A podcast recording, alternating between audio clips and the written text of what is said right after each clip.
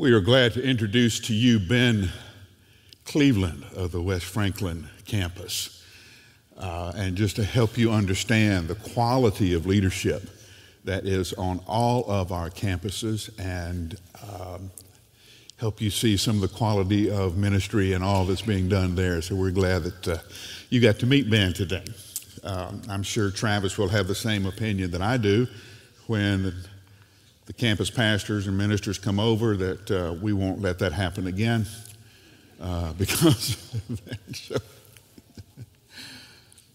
my father was naive in the best sense of that word. And that is, my dad had no understanding that the situation he was in by, was caused by the choices he had just made. Nor did he understand that what would happen next would be totally dependent on what he chose in this moment. For my father, it was just now. He was naive. And that, for, for my dad, my dad said he'd never made a wrong decision. He made decisions that required other decisions, but he never made a wrong one. One of the problems in reading the scripture like we do, paragraph by paragraph or section by section, is that we end up reading naively. That is, we lose the connection of how the passage works from the previous passage or how it leads into the next passage. And Romans 8 is one of those chapters that we read naively. Let me show you what I mean. Stand with me in honor of God's word. Picking up with verse 31. What then are we to say about such things? If God is for us, who is against us? He, done, he did not even spare his own son, but offered him up for us all. How will then he not also grant us everything? Who can bring accusation against God's elect? God is the one who justifies. Who is the one who condemns? Christ Jesus is the one who died, but even more has been raised. He's also at the right hand of, of God, interceding for us. Who can separate us from the love of Christ? Can affliction or distress or persecution or famine or nakedness or sword, danger or sword? As it is written, because of you, we are being put to death all day long. We are counted as sheep to be slaughtered. No. No. No, in all of these things, we are more than conquerors through him who loved us. For I am persuaded that neither death, nor life, nor angels, nor rulers, nor things present, nor things to come, nor powers, nor height, nor depth, nor any created thing will be able to separate us from the love of God that is in Christ Jesus our Lord. For I am persuaded that nothing can separate us. See, that's what I mean. If we had been reading this letter the way it was meant to be, you would be on your feet. You would be shouting. Sit down. Let me tell you something. Now remember, this is a letter, okay? And the way the letter was to be written, was to be experienced in the congregation is someone would show up and say, Here is a letter from the Apostle Paul. They would then read the letter with any other comments that Paul had sent with the letter. When you read this letter, be sure to tell them this. They would read that letter. They would read it in its entirety. Okay? Some of you, whenever you get down or, or you're having a hard time, you'll, you'll open to Romans 8, you'll find that passage that you've underlined, and you will feel better. The sad part of that is if you'd opened up to Romans 1 and started reading from there, by the time you got to Romans 8, you'd feel great. Now remember, the church in Rome did not know Paul. Paul is hoping when he finishes uh, taking the collection for the saints. He'd, he'd been working among the Gentile churches to take up a collection He was going to deliver it to the church in Jerusalem that was experiencing a, a famine, poverty, hungry, and he took up a collection as a symbol of biblical unity. Gentiles who are Christians love our Jewish Christian brothers and sisters so much that we are going to send food to them. It was an important ministry for Paul. Celebration of the unity that there's neither Jew nor Gentile. Of course, he's arrested in Jerusalem, doesn't get back to the church in Rome the way he wanted to, but he is anticipating coming to this church in Rome. So he writes and he introduces himself and he says, I long to come to you so I can teach you, so I can edify you, build you up, and then you can support me in my missionary journey to the south of Europe, to Gaul, south of France and Spain. I want you to feel so confident in who I am as a preacher of the gospel of Jesus Christ. I want you to feel good about sending me on to my missionary journey. Paul says, I love to go and preach where nobody else has preached. Now, of course, and I tell you this all the time, you can't outline Paul because Paul gets to preaching. Okay? I want to preach, and I want to tell you why I preach. Because people people have sinned, and because of that sin, they're in danger of death. And this is the famous chapter where he says, God gave people over to their sinful mind. And because of this, this is what happens. And, and there is the, the, the, the passage that, that that too many people are familiar with uh, that condemns sexual uh, uh, immorality. And the reason is, is because in your soul, your spirituality, your spiritual wiring, and your sexual wiring runs real close together. If there's a short in one, it will short out the other. Okay? If there's a short in your spirituality, it will short out your sexuality, and that's the way the short in your spirituality will be expressed. If there's a short in your sexuality, it will short out your spirituality because a proper spirituality cannot support uh, sexual immorality and it'll short it out. Okay? That's what Paul says. Because of that, I'm going to preach. Then he says, Now, you Jewish listeners don't get the big head because you think you're children of Abraham, because you too have sinned.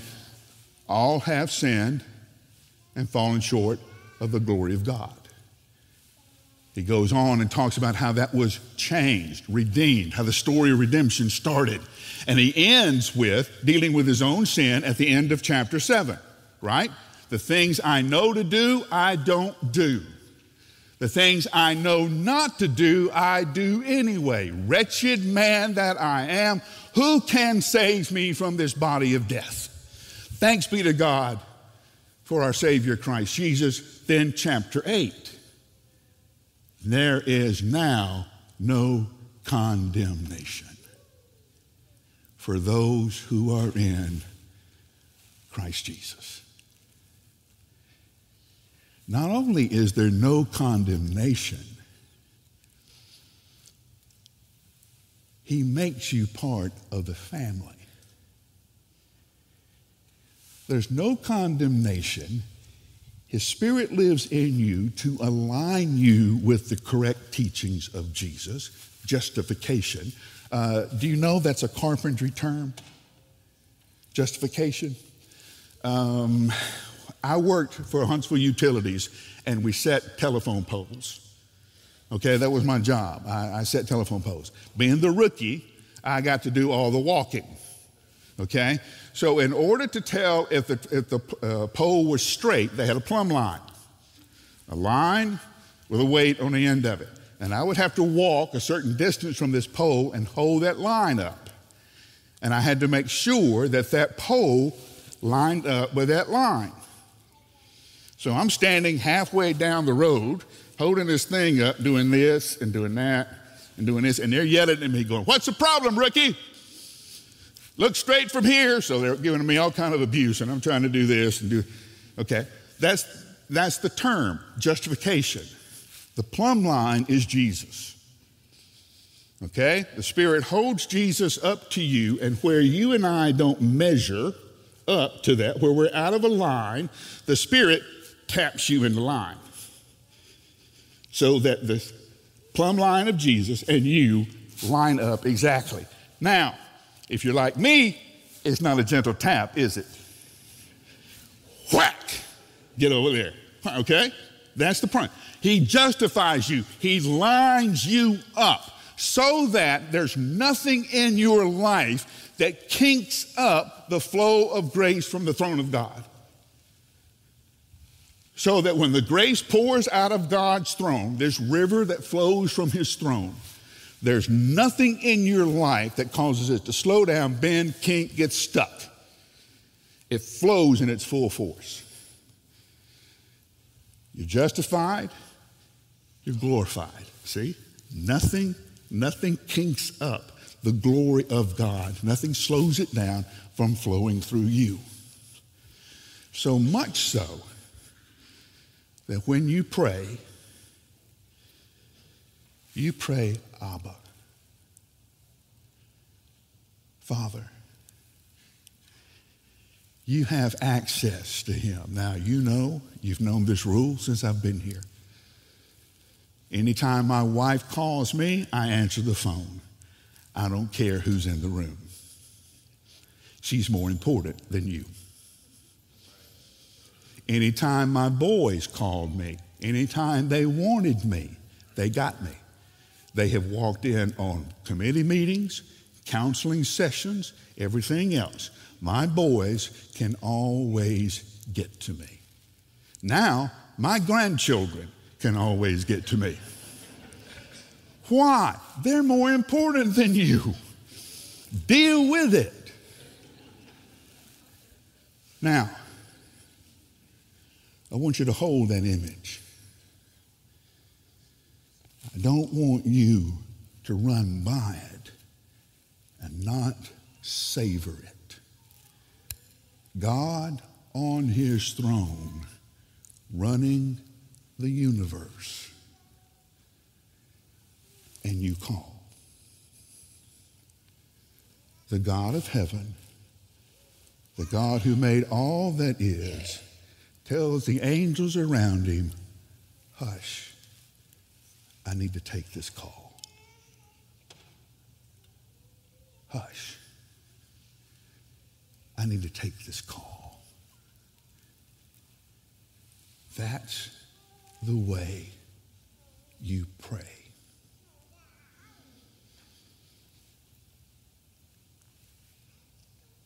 And Paul gets to the end of this great chapter. He says, Here's what I want you to know. I want you to know the same thing that I know. I am persuaded. I am convinced. This is what I know. Now, all of us know that there's two ways of knowing, right? There's information. One and one is two. Okay? There is experience. Bam, bam, that's two. Okay? This is Paul's word. I have lived this. I know this. Now, this wasn't, a, this wasn't some kind of shallow Jesus brag that you get in church. Okay? This wasn't, well, I've learned to trust Jesus and everything. This is a man who, by his own admission, Second Corinthians chapter 11. Okay, the Corinthians are talking about who is a real apostle and how can you tell a real apostle. And Paul writes to them, You want to know who a real apostle is? Let me show you. And then he talks about all the times he's been in prison. I have been whipped. I've been beat with chains. I've been thrown in jail. I've been shipwrecked. I've been lost at sea for days on end. I have been uh, on the road uh, afraid of being robbed. I've been afraid of uh, the Roman soldiers. I've been afraid of the Jewish religious leaders. I've been betrayed by Christians who didn't think I was enough apostle for them. On and on the list goes. I've been beaten. I've been stoned. All of that.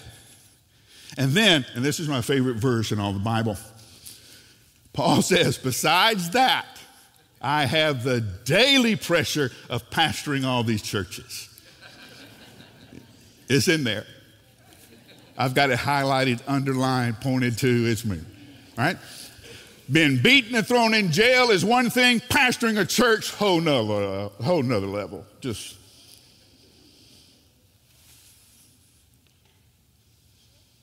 And here's what I've learned that nothing can separate us.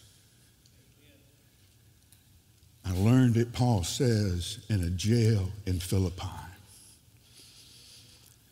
They arrested Silas and me and beat us, locked us in chains, threw us in jail. And Silas and I started singing praise to God. God inhabits the praises of his people, the word says. And the presence of the living God filled that jail, and the jail couldn't contain it. And the presence of God blew that jail open from the inside out.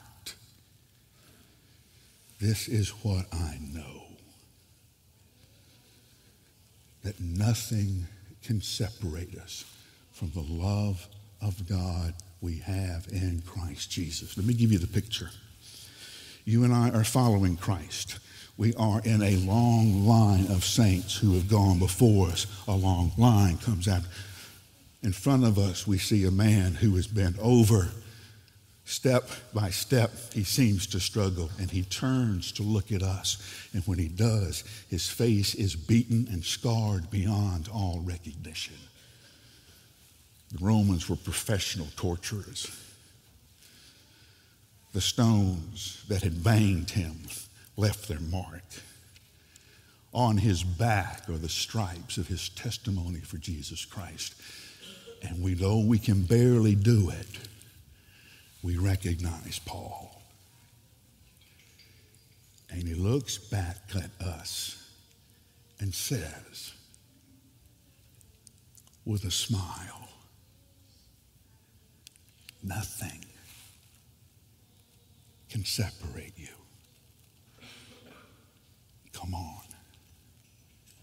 Nothing can separate you. Keep on. Nothing can separate you. Let me show you how this works.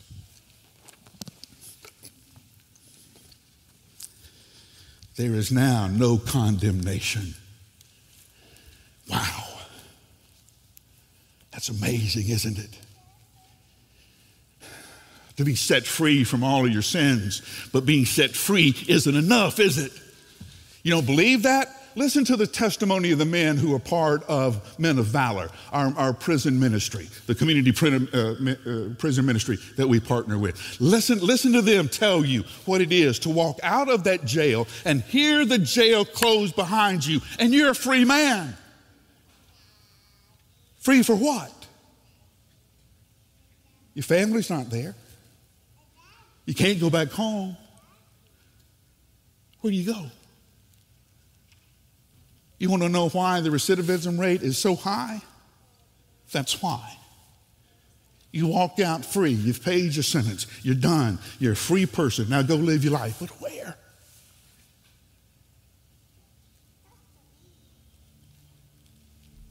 What shall we say to this? When the enemy, Satan, looks at God and says, setting Mike free won't be enough. He won't be able to live by himself. He won't be able to do it. There's no condemnation. It's not enough. So the father says, I'll bring him home. I'll make this orphan my child. And he and I will be so close that he will call me Abba. I will know him better than he knows himself. The spirit that searches my depths will search his depths. So that when he prays, he won't have to say a word. I'll already know.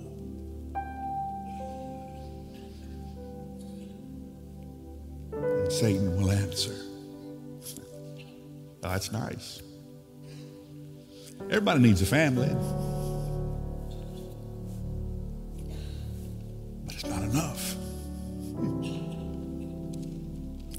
Mike's not that strong. He can't pay attention that long. He'll lose focus. The sea will turn angry. The wind will start to blow. And his attention will be diverted when the wave hits. And he'll be washed overboard. He can't hang on that long.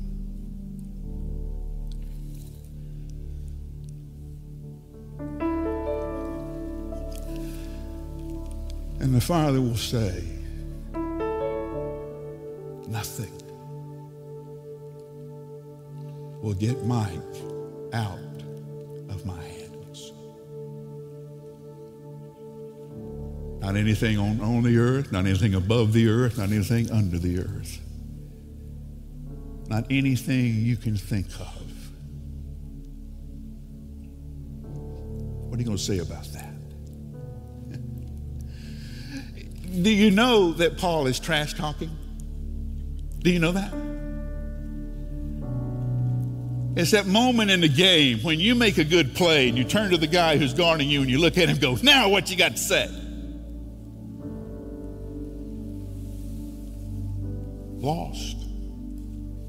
You're found. Condemned, set free. Your death has already been died.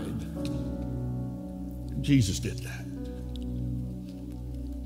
Brought home as the child of the Father with this promise nothing will ever make me let you go.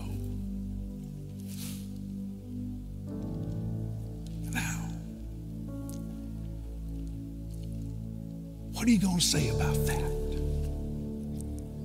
The only thing you can say